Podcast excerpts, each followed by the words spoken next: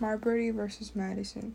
The U S Supreme Court case Marbury v. Madison, which happened in eighteen oh three, established the principle of judicial review, the power of the federal courts to declare legislative and executive acts unconstitutional.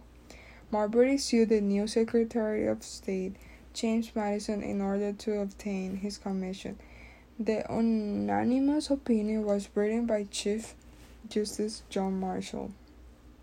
Madison legal, legal case in which on February twenty-fourth, eighteen oh three, the U S Supreme Court first declared an act of Congress unconstitutional, thus establishing the doctrine of judicial review, the courts of opinion written by Chief Justice John Marshall is considered one of the foundations of U S constitutional law. Decided in eighteen oh three, Marbury remains the single most important decision in American constitutional law. In late eighteen oh one, after Madison had repeatedly refused to deliver his commission, Marbury filed a lawsuit in the Supreme Court asking the court to issue a, a right of mandamus, forcing Madison to deliver his commission. The court found that Madison's refusal to deliver the commission was illegal, but did not order Madison to hand over Mar- Marbury's commission by a right of mandamus. Instead, the court held that the provisions of Judiciary Act of seventeen eighty-nine, enabling Marbury to bring his claim to the Supreme Court, was itself unconstitutionally, since it purported to extend the court's original jurisdiction beyond that which Article three, Section two established.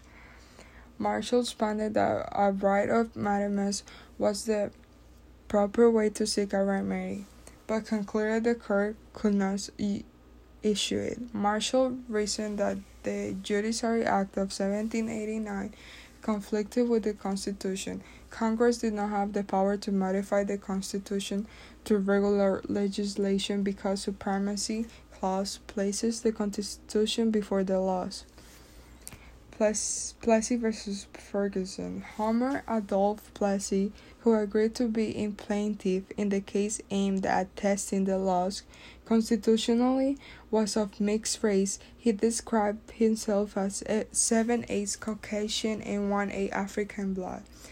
Plessy v. Ferguson was a landmark in eighteen ninety-six U S Supreme Court decision that upheld the constitutionality of racial segregation under the separate but equal doctrine. The case stemmed from an eighteen ninety-two incident in which African American train passenger Homer Plessy refused to sit in a car for blacks. At the heart of the case that became Plessy v. Ferguson was a law passed in Louisiana in eighteen ninety, providing for separate railway carriages for the white and colored races. It stipulated that all passenger railways had to provide these separate cars, which should be equal in facilities. Plessy v. Ferguson was important because it essentially established the constitutionality of ra- racial segregation. As a controlling legal precedent, it prevented constitutional challenges to racial segregation for more than a half century until it was finally overturned by the U S Supreme Court in Brown. Plessy v. Ferguson was a landmark decision of the U S Supreme Court that upheld the constitutionality of racial segregation laws for public facilities, as long as the segregated facilities were equal in quality, a doctrine that came to be known as separate but equal. Segregated facilities violate the Equal Protection Clause. As a fully participating citizen, Plessy should not have been denied any rights of citizenship. He should not have been required to give up any public right or access. Baker v. Carr. A group of urban voters, including Memphis President Charles Baker, sued Tennessee Secretary of State Joseph Carr for more equal representation. In a six out of two decision, Justice William Brennan wrote for the majority that the fourteenth Amendment's Equal Protection Clause was valid grounds to bring a reappointment lawsuit. Carr, nineteen sixty-two U S Supreme Court case that forced the Tennessee legislature to reapportion itself on the basis of population in the Baker case. However, the court held that each vote should carry equal weight regardless of the voter's place of residence.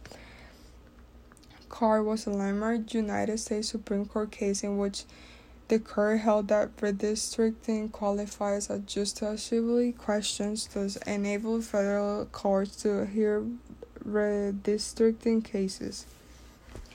Miller v. California. In Miller v. California, nineteen seventy-three, the Supreme Court upheld the prosecution of California publishers for the distribution of obscene materials. In doing so, it established the test used to determine whether expressive materials cross the line into unprotected obscenity. In a two five in a five to four decision, the court held that the obscene materials did not enjoy First Amendment protection. The court modified the test for obscenity established in Roth v. United States and Memoirs v. Massachusetts, holding that the basic guidelines for the trier of fact must be A. Whether the average person applying contemporary community standards will find that the work taken as a whole appeals to be purely interest. B. Whether, whether the work despises or describes in a pensionally offensive way sexual conduct spe- specifically defined by the applicable state law. And C.